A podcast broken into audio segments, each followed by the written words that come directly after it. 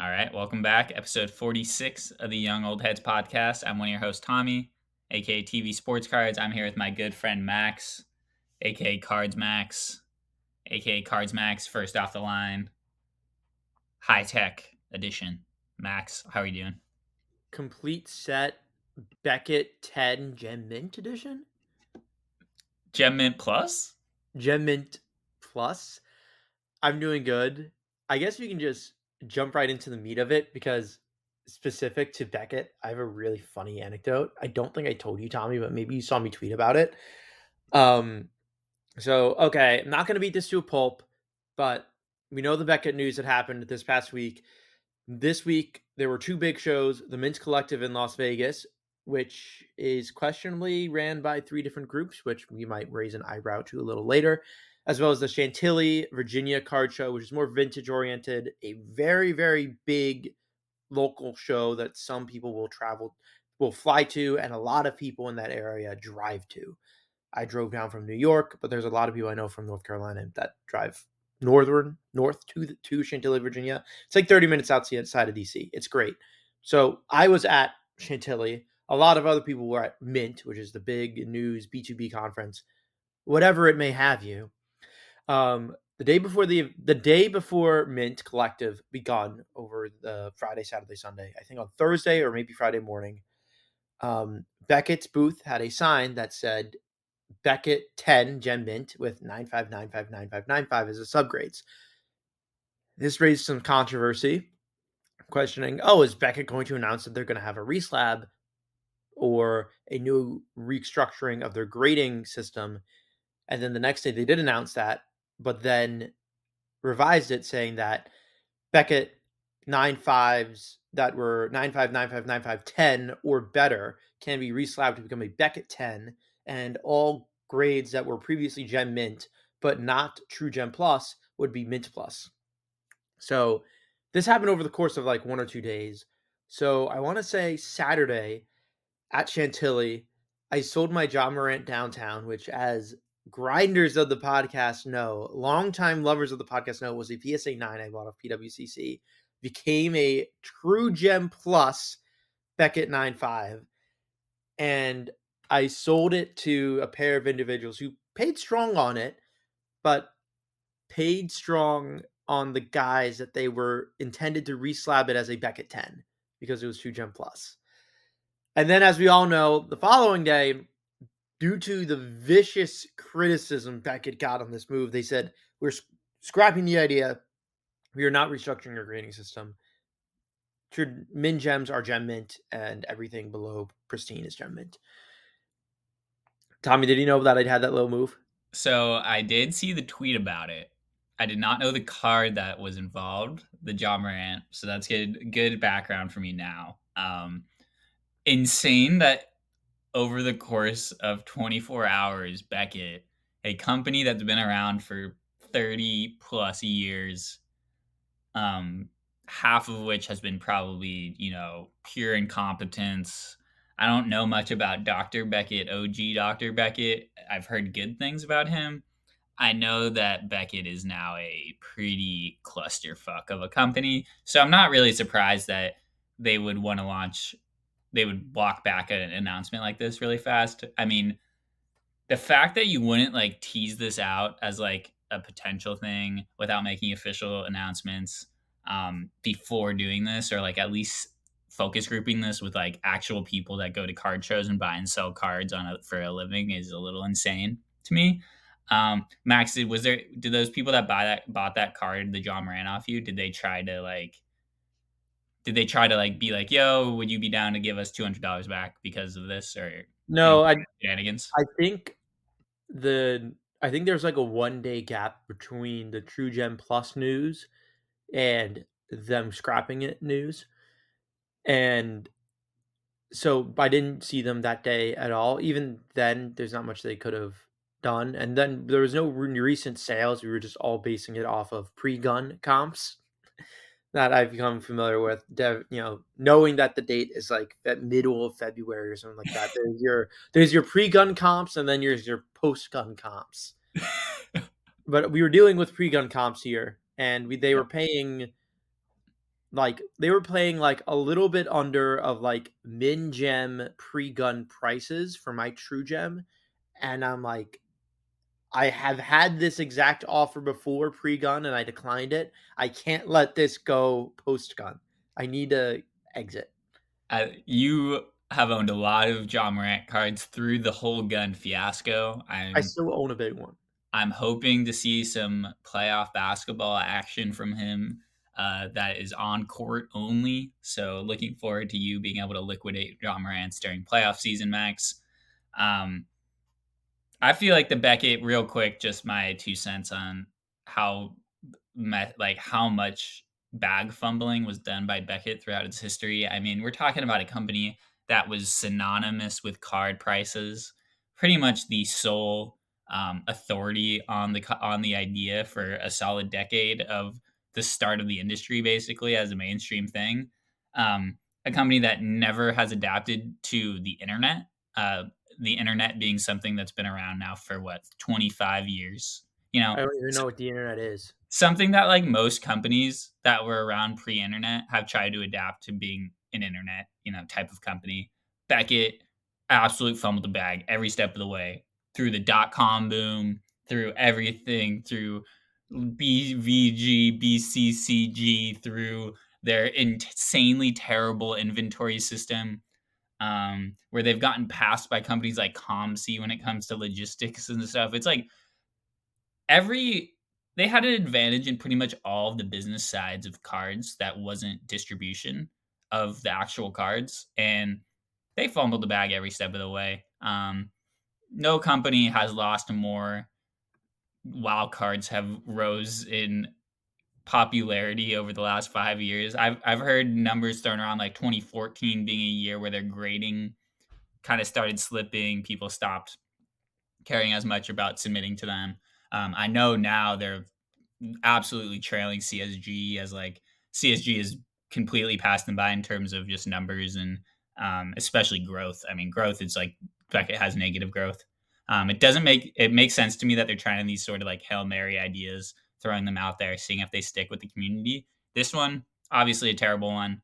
Um, Beckett, not a company I would personally be investing in. So at yes. that, I feel like we should. Negative growth is bad.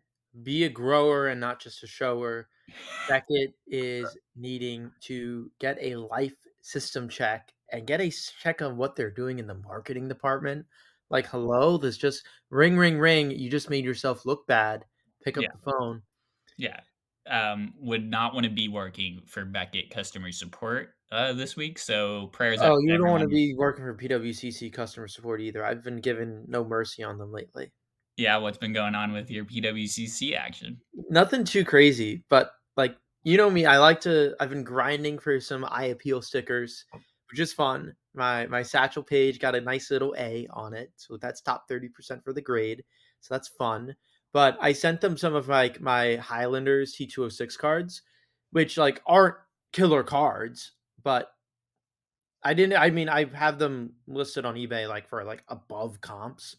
I'm not that comps mean anything, but like above market, just so that like okay, if someone wants to buy one, they can and if they don't then okay i just keep and have it like i usually do but i sent them to pwcc just for the stickers and it's funny they gave me a sticker on my psa2 1966 mantle which their insurance so i'm skipping a step in order to be eligible to get a sticker you need to be not only earn it on merit of eye appeal but also it has to be appraised and worth above $250 $250 my mantle psa2 phenomenal PSA2, probably an exception because it's a mantle. They gave it a sticker. Its insurance value was 170 bucks. like, okay, interesting. I have three, I had 14 206 cards, but I had three particularly that last sold on two of them because they're the exact same card. The appraisal value was 225 and 260 when last sold for that grade was $400 and I'm like, hey, can I take a look at this? Like, did this not earn it based off merit, or did not base earn it based off of not being worth over two hundred fifty dollars? And like, no, it's not worth over two hundred fifty dollars. And I'm like, but these sales are all for three hundred. Why are you not giving me appraisal value for over two fifty? And they're like, yeah, the they said it's final. Sorry. And I'm like, are you are you kidding me? And even more egregiously, I had one card that they appraised at being worth $150 and last sold was 400. And I'm like, are you telling me that there's that despite these consistent $400 sales, you're praising it as 150 and I'm not even eligible to get my cute little sticker? And they're like, yeah, pretty much. And I'm like, oh my god, you're you're giving me a reason to dislike you. You don't want to give me a reason to dislike you, or else I'll just keep my little New York Highlanders cards. Obviously, in the case of I guess Mantles and a much more expensive than $250 card in like my Satchel Paige, okay, that's not a worry. But for cards with a spottier sales history and inconsistencies in availability, oh, they're they will just pick a rabbit out of a hat as to what your appraisal value is and then knock it 40% of what it's worth.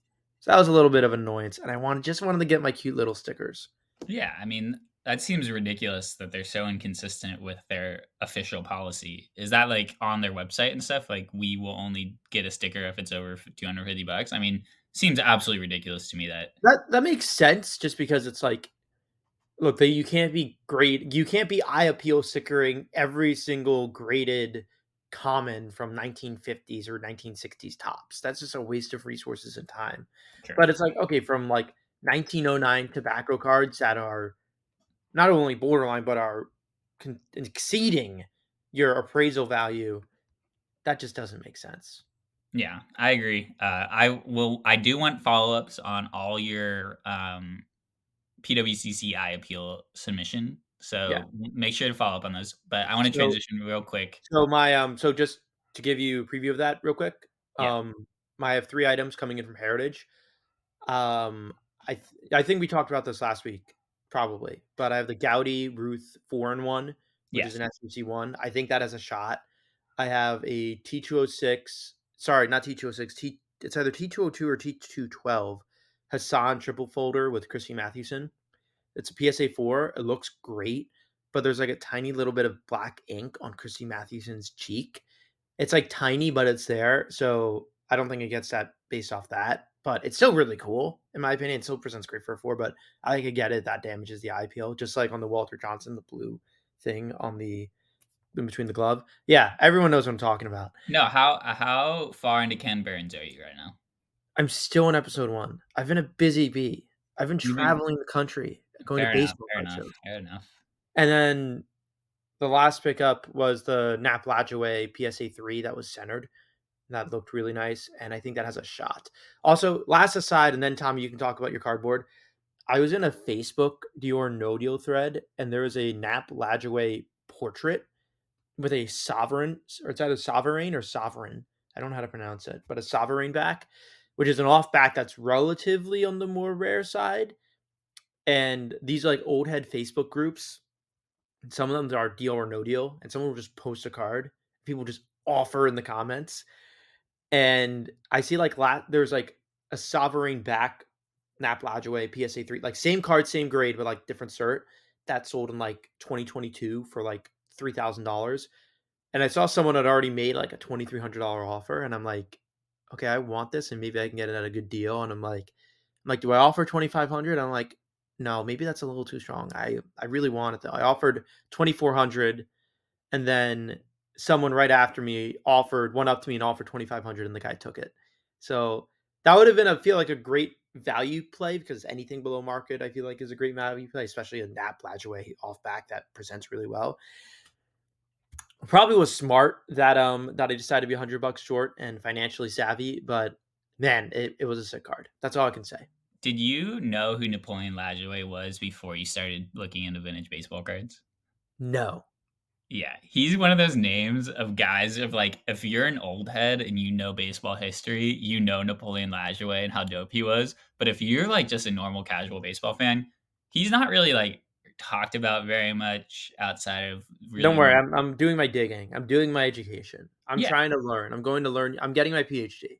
Yeah, exactly. And I'm I love checking in on like what things you've learned while learn, getting your PhD. Um, but transitioning the topic from Napoleon Lajoie to the person that was probably in the news the most over the last week, which is Caitlin Clark.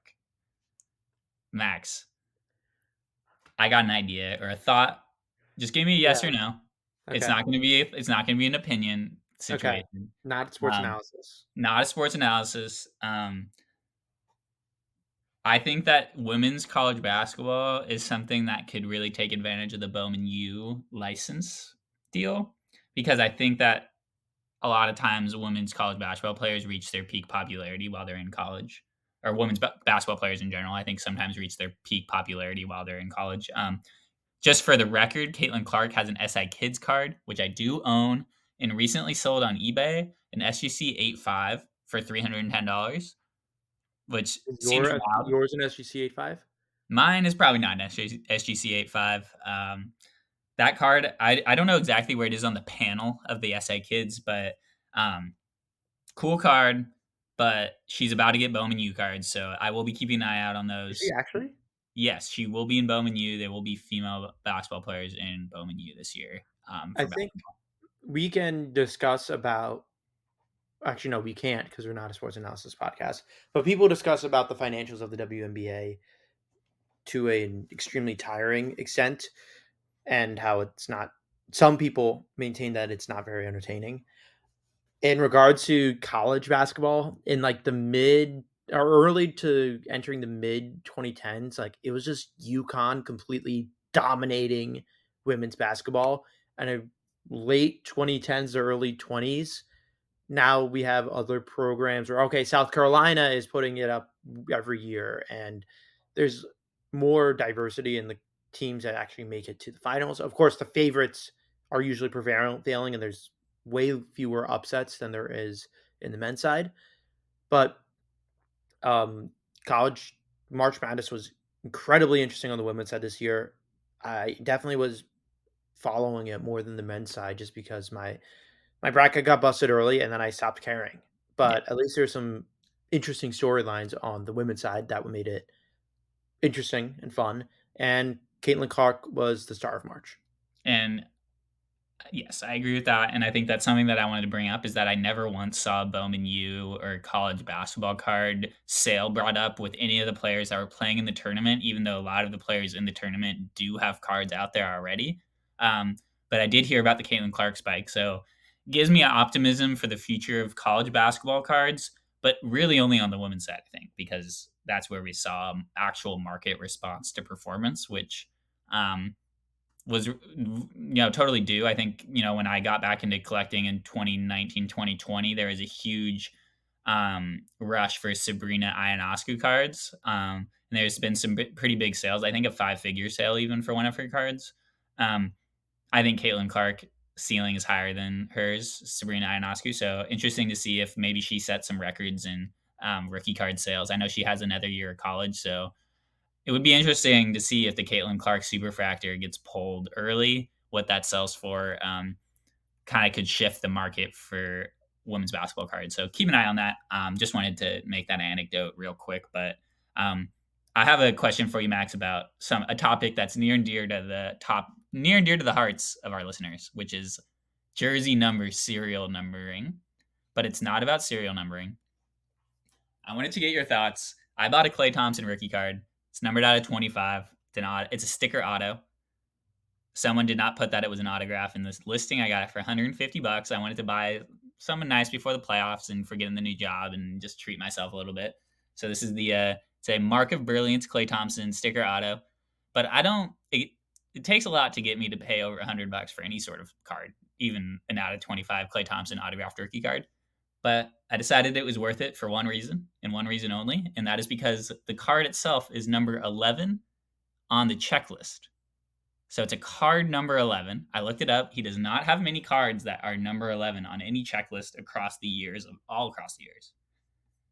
So my question for you Max is is there a premium that deserves to be paid for cards where the set number is the same as the jersey number? No, but it's cool. Like, even I'm thinking this year, Julio Rodriguez's update is US 44, and his jersey number is 44. It's a nice little touch and homage that they do to uh, to good players, and um, it's like the tradition that or not completely like the tradition, but this is uh, our podcast, and in this sentence, my podcast, so my rules. How uh, Topps would always give number seven in the checklist to a Yankee, and then they stopped doing that in about 2018. Even though Clint Frazier would have been the perfect candidate. Why you did you not know that? I did not know that. Yes, for several years. I don't know when it started and when it ended. I want to say it ended in 2018, but number seven was always a Yankee.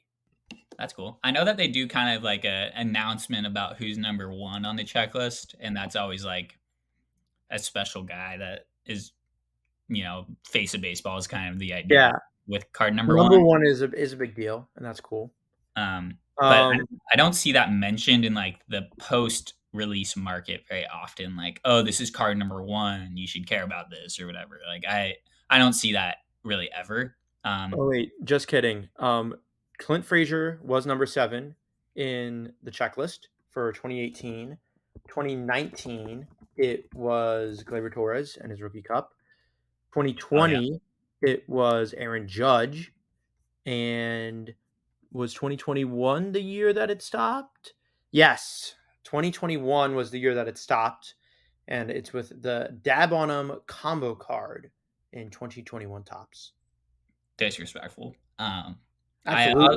I kind of like weird stuff like that though. Um, set builders out there, if you have any weird thoughts for us or like weird facts about card numbering, set numbering, that's not really something we've ever talked about, but just wanted to throw it out there, Max.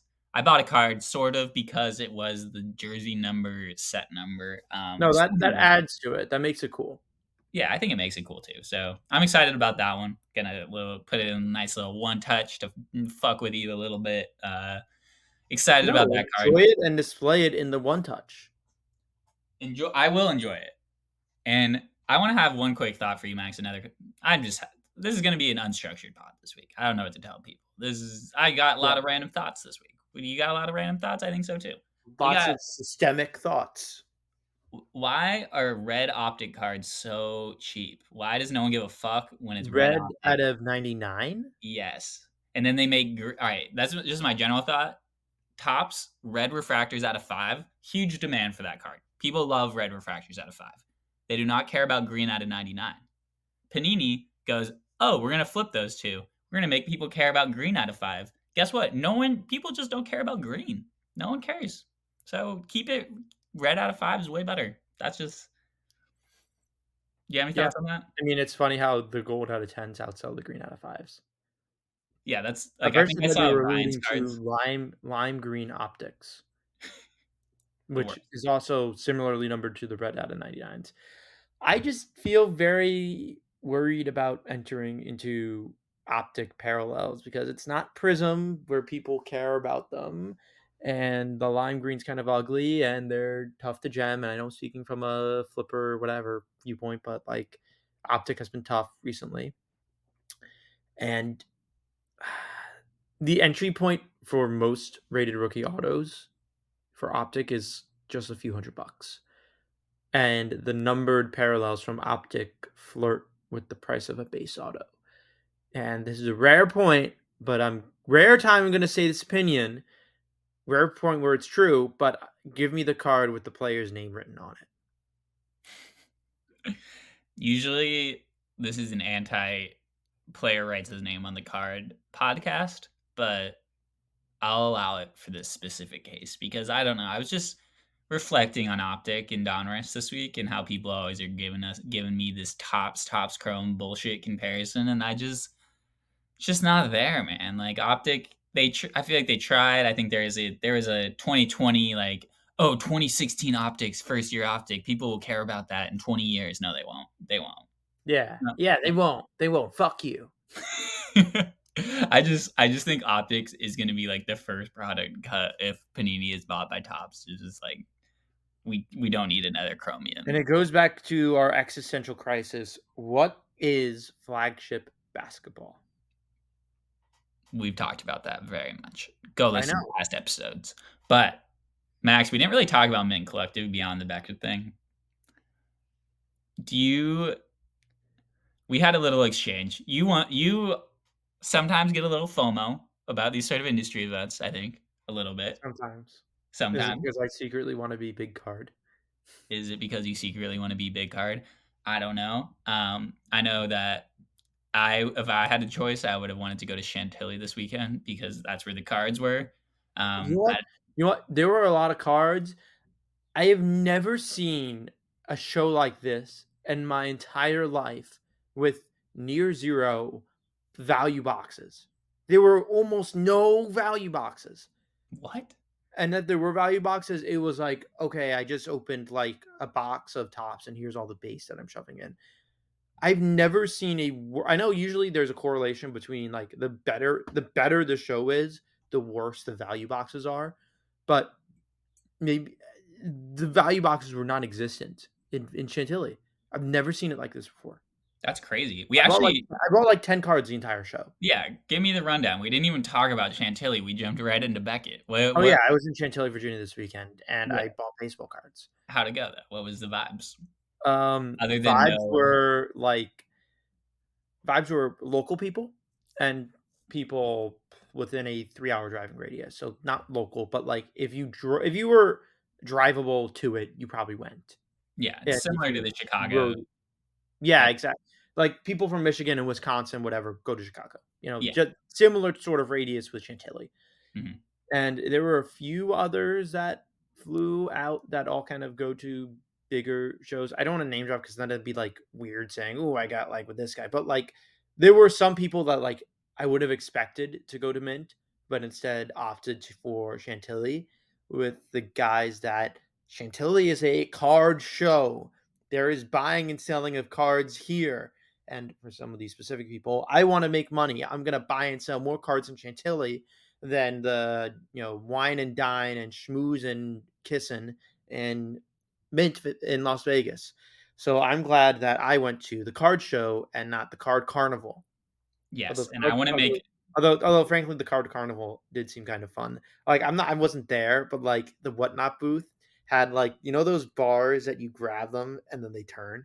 yeah, So like the hack that I've always seen on YouTube is that you're supposed to start like with your triceps, and then you once your those get tired, you then drop down and go to your biceps.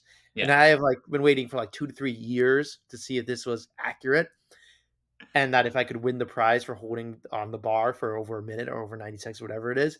So the fact that this was at Mint Collective and I missed it, and it was card related, bothers me because I would have wanted to do that and see if my theory that I saw on YouTube was correct. But regardless, I went to the card show and I bought cards. Um before you, we I ask you what cards you bought, and we get Yeah. into the, a few fun yes, let's talk about fun sales. Let's talk about the show I before, wasn't at. before that, though, Okay, before. I want to maybe start beef and make a promise to our listeners, which is if me and Max ever go to a, a industry conference like Mint Collective, and we are given packs like Panini does, where you get these pink out of ten serial numbered cards that everyone who goes to the Mint Collective gets a pack. They open it, they get it one of these pink select parallel cards exclusive to the Mint. I want to promise that if we don't want the cards that we get in the packs, that we will give them out to the people. Because I saw something on Instagram that pissed me off a little bit, and that was a podcast that I'd like to start beef with potentially. Sports Card Nonsense, a terrible podcast, just one that's not really worth listening to, in my opinion. The guy pulls a Steph Curry pink from a pack, posts it on their thing. Then he goes, I don't want this. I'm send me offers. Send me offers. And I go, dude, you're going to this conference because people listen to you, slash Bill Simmons gave you a bag. You get this pack and you pull a Steph Curry cool card. You probably don't collect. It doesn't seem like this guy's too much of a, a collector. Um, he posted up, says, send me offers. Send me offers my ass, dude. Come on. Like, I first of all, you're not even giving a price. You're not even saying, "Hey, this is up for sale for this." Like, I, I respect it, but card content, do better. Um, do better with the people. Card Instagram sucks. Stay on, stick on Twitter. Um, end of my rant, Max. You can clean up my mess if you want to, or else I'm going to ask you. Yeah, no. I'm trying because I didn't know where you're going and I didn't know the anecdote at all. Um, I think offers send me offers and anything is kind of kind of shady. I don't know. I mean, as my uh you can say card brokering or dealing or whatever, but it's like I am the Robin Hood in that you give me your 999 and I give you the PC card that you didn't know exist that was in Big Mike's dollar box that I had to scour for that he would never never listed. So that's that. And I, if I'm at Mint Collective, I would or the equivalent. It's like I am making sure that those cards have public access to those who wants it in their binder. Yeah. But um, at first I thought you were gonna say that like he burned a like he like lit on fire a you know Grayson Allen fourth year pink coll- mint collective out of 10 which I also am not for because that's yeah it's your card you can do whatever you want but that's for someone's rainbow yeah. do you even know what rainbows are like hello it's my job to make sure that person gets it whether they have to pay a dollar bill or not Yes, exactly. Well, Max, we've but come I like point. I, I have I'm a I'm a card respecter Yeah. I saw you had that tweet this week that blew up a little bit where you're like, the quote, I actually look at my cards before I sell them. Shocked face from pre- other uh, card dealer. What was that anecdote? it, it was something along those lines that was the intent that was the thesis of it All right. What uh what cards did you buy though? I know you had a nice little uh, a nice little flip that happened relatively quickly. You want to give the people that one real quick so I can clip yeah, that. I had no TikTok? idea what I was doing, and a Michael Jordan auto and a bunch of Michael Jordan autos walked up to my table, and they're like, "What are you paying?" And I'm like, "I don't know, eighty to eighty-five percent." He's like, "Okay, cool." And then we had a long tooth and nail negotiation. It's like, "Oh, an eight-five with a ten auto did this. Yours is a nine-five min gem with a nine auto. I know the nine auto sucks and people hate it." It's like, what are we doing here? I don't know. It's like I made a very strong offer. He wanted 100, 200 bucks more. I'm like, no. And I eventually got my price. And then I'm like, I have no idea what to do with this. I don't know this market. So I sold it to a buddy who does deal with Michael Jordan autos a lot. And he cashed me out. And he's probably going to make more money than I, because I like to eat the pie. Like much- some people just want their piece of the pie. I want to eat the pie, but it was How a much did you lot of profit? How quick was the turnaround? Um paid four grand, sold it for forty five hundred. In 30 minutes? Yes, covered my expenses for the trip That's sweet. in one deal. So that was was nice. al- You forgot to mention that it was also a Dr. J dual auto, which I think definitely. Did I not say it was a Michael Jordan Julius Erving Dual Auto? You did not say that. Oh, okay. Yeah, no, it was that. And I will say that my dad, big fan of early NBA basketball, thinks Dr. J is like a god. So Yeah, like. I have like the the story in my family where like my grandfather gave my dad um Dr. J Auto when he was a kid and it just got lost somewhere. damn, Or it's like my great grandfather gave it to my grandfather or something. Well, no, that wouldn't make as much sense. But our our still. ki- our grandkids will be like, damn, my damn, I need that Carmelo Anthony auto. He I need that Klay Thompson auto. he has an out of 25 sticker Klay Thompson auto. I can't even believe it. Like, where did that go? And it's jersey set number. Jersey set number. Um, cool. That was the one I wanted you to talk about. But Ooh, I bought but, some um, cards. we have- we have some breaking news. We have some breaking, entered. have- stop. We have some breaking news. Shams Charania tweeted eight minutes ago. I'm gonna read the tweet out here. Fun development. Fanatics is launching basketball cards under its Topps brand, beginning with the 2023 to 24 NBA season. Industry sources say. So we have our answer. We're gonna get our flagship Topps, our Oh, yeah, no flagship shit. basketball. what? Shams is reporting that. That's Shams just insane. reported that. All right.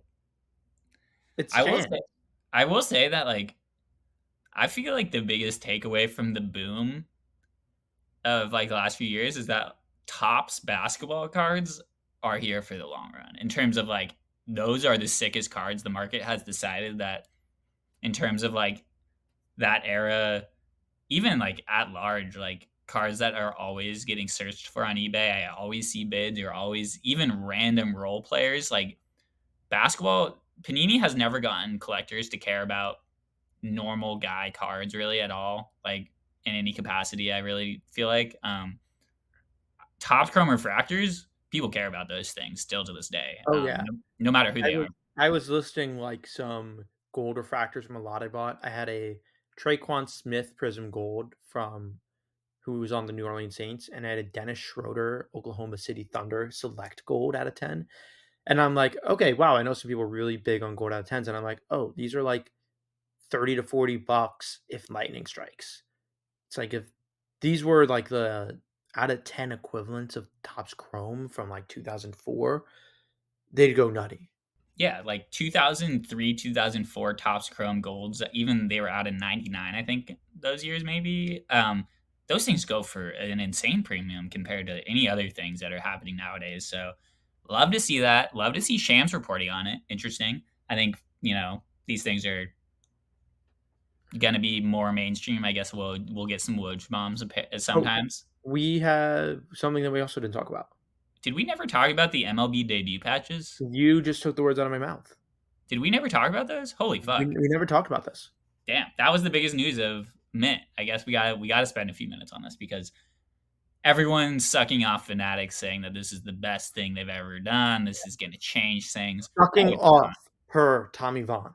Come on, everyone knows that this is just a jerk off fest. Like, come on, no, yeah. like there's gonna be three people that care about these. Jerk off fest. and, These, and this is such graphic language you're using. Because it's so, so much penises. This is because everyone hit me up. I'm very like this I've been, a podcast, not a penis fest. I've been vocal that I'm skeptical that Rubin will be able to grow the hobby 10x, and everyone yeah. everyone tweeted at me like, Tommy, this has got to be worth something. This is cool. Like you got to give Rubin credit for this idea, and I'm like, dude, do I? They're gonna bungle it it's going to be put in a product like Definitive or Origins or some nonsense that no one cares about. Like I know Origins is not a Topps product; they have an equivalent that I don't know what this called right now. But I'm trying to think of like the worst possible product to put a one of one MLB debut patch. Probably Topps now would be the worst, but they're going to make it pack pullable, right? Dynasty would be sick. Dynasty would be so sick. If that that could make people care about Dynasty, I don't really want them to be, but they're not going to grow the hobby 10x by investing in Dynasty. That's just not going to happen. In no, but I mean the the MLB debut patch. And and an OG an OG young old heads debate was why does no one care about logo men in baseball? I think that this was is, an OG. I think this is their play on that. Um, try to get people to care about um, this patch, whatever. Uh, I think it. I will be annoyed the first time it's a debut patch from the previous season in the next year's product. Um, I think there will be fun arguments to be had in the future when guys who are so unheralded at the time of debut, as we often talk about, which we like about rookie cards, so unheralded that they don't even get that debut patch and don't have that card. I think will add a fun wrinkle to the whole collecting yeah. world. But this is only impacting five to ten people in the world, so I, really I got to Google. Does Elly De La Cruz have minor league cards? He definitely does. Everyone does. If you're yeah, because I'm trying to think. Because I made me think. Okay, Judge catching ball 2017, and that made me like throw back to myself saying, "Oh, okay, 2014 selfie Charleston River Dogs card, elite, elite card." But I'm like, is that just like a thing of the 2013s? Do people care anymore? Do they have wacky selfie cards like that? Can I get a minor league card of throwing Ched? Throwing Ched has Cal State Northridge cards. We talked about this. He's on COMC. I didn't even know he was at. Wait, he went to San Diego State. I think he transferred. He didn't. He transferred post grad. He post grad transferred to. Cal oh State. my god! Yes, you're right. You're right. Come on, throwing Ched. Everyone knows throwing Ched. Listen to that episode if you want a cool uh, baseball player perspective on the hobby and everything. Um, one of my favorite guests yeah. we've had on. You must ask me a question. Yeah. Um, he just said, yeah, shout out during Ched. Um, but vintage ball nowhere. You have also any nowhere as well. Do you have any final thoughts on this whole debut patch thing? Distribution will be key. Distribution will be key. I don't care until I hear about distribution. I also just think if it's Topps now, it's not gonna be Topps. I'm a I literally am a Topps now one of one owner Actually, no, former owner. I just shipped it out today. Yeah, wait, what happened? Tell the people. Um, I got, bought a 20 pack. I bought a I bought a few 20 packs um from the Topps Now World Baseball Classic. And they had a few cards and I bought a 20 pack of Mike Trout. It was one of him screaming, I think. And I hit the one of one. I always like so this is what I do. So it used to be that like the invoice sheet that they give you in the Topps Now package spoils like if you hit a parallel or not. And, but what I usually do is I open up the because I get 20 because it's fucking fun. I open it up. I start counting. They I think they usually now seat them in the back. It used to be random. It used to be like it used to either be like second card would be when the parallel was, but I think now it's more towards the back. I would go and I'd start counting the cards like one, two, three, four, five, six, seven, eight, nine, and then it's like, then I get to the end. It's like you know seventeen or eighteen or whatever, and it's like, okay, did they give me an extra base card because I've had that happen before, or am I getting lucky? And then I like I got to the last card. I was like in my kitchen, like my my jaw, you know, I, I didn't make any audible noise, but like I just kept my mouth open. I was like, and then I like I went downstairs to my basement and like got a photo of it and made it look nice. And then I was, I was very excited. I also had out a 49 of a different trout, which is cool. How do you, do you feel comfortable revealing how much you got you sold the 101 for? It was I think four hundred fifty dollars, four hundred forty dollars, something like Nice. that. So And that was like I think like the normal trout ones do like 200 or so, 250 or so, and then like I added a little tax for World Baseball Classic. And that was like you you know I'm a I'm a hard baller, you know. It's like I didn't I don't like selling my pack pulled one of ones anyway, but also at the same time it would have been irresponsible to myself to not capitalize on World Baseball Classic hype while it was still there. Yeah. So I felt like I made a strong decision. I felt like some people told me, "Oh, you could get a thousand for a trout one of one." I'm like, the the road to opening day, like one of one autos do like a thousand. Like pump the brakes. It's Topps now. No one cares. So I bought a card that was Yeah. a direct from Topps card from 2019 this week and went for more than I was expecting. Um, found it just because I was doing a Buster Posey auctions ending soonest little uh, binge. And I wanted to get your thoughts on what I haven't done much research on this type of product, but I know Throwback Throwback Thursday, TBT.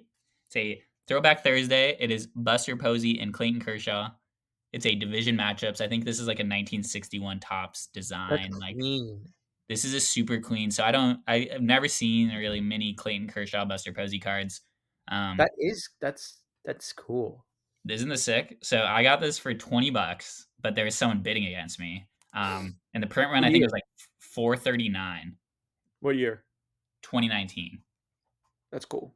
So weird little like thing about how Topps like on demand cards generally I'm skeptical of. I very rarely like purchase them for myself. Um like up front. I do kind of do it for Panini Instant sometimes because not many people know about that, and I like Upper Deck E. Yeah, I got to keep my eyes on Panini Instant more, but it's just like they don't drop cards often, and they usually are boring. Yeah, they're mostly boring, but they actually have some of the best images I think that they use when they hit. Um, they don't hit often, but when they hit, they hit. Um, and this card, the Buster Posey Clayton Kershaw card, I just was like, that's the sort of weird thing that like those are what that's what I'm looking for in a instant on demand product is like this kind of weird stuff that you don't see often. Buster Posey and Clayton Kershaw Yeah. on one card. You don't see that very often. Um, you won't really see that in packs at least. Um, so cool card I bought on eBay this week. That's it. You got a final card you want to talk about, Max, before we depart? Um, I bought some really cool stuff in Chantilly. Can you Like, I list had- off super fast? What?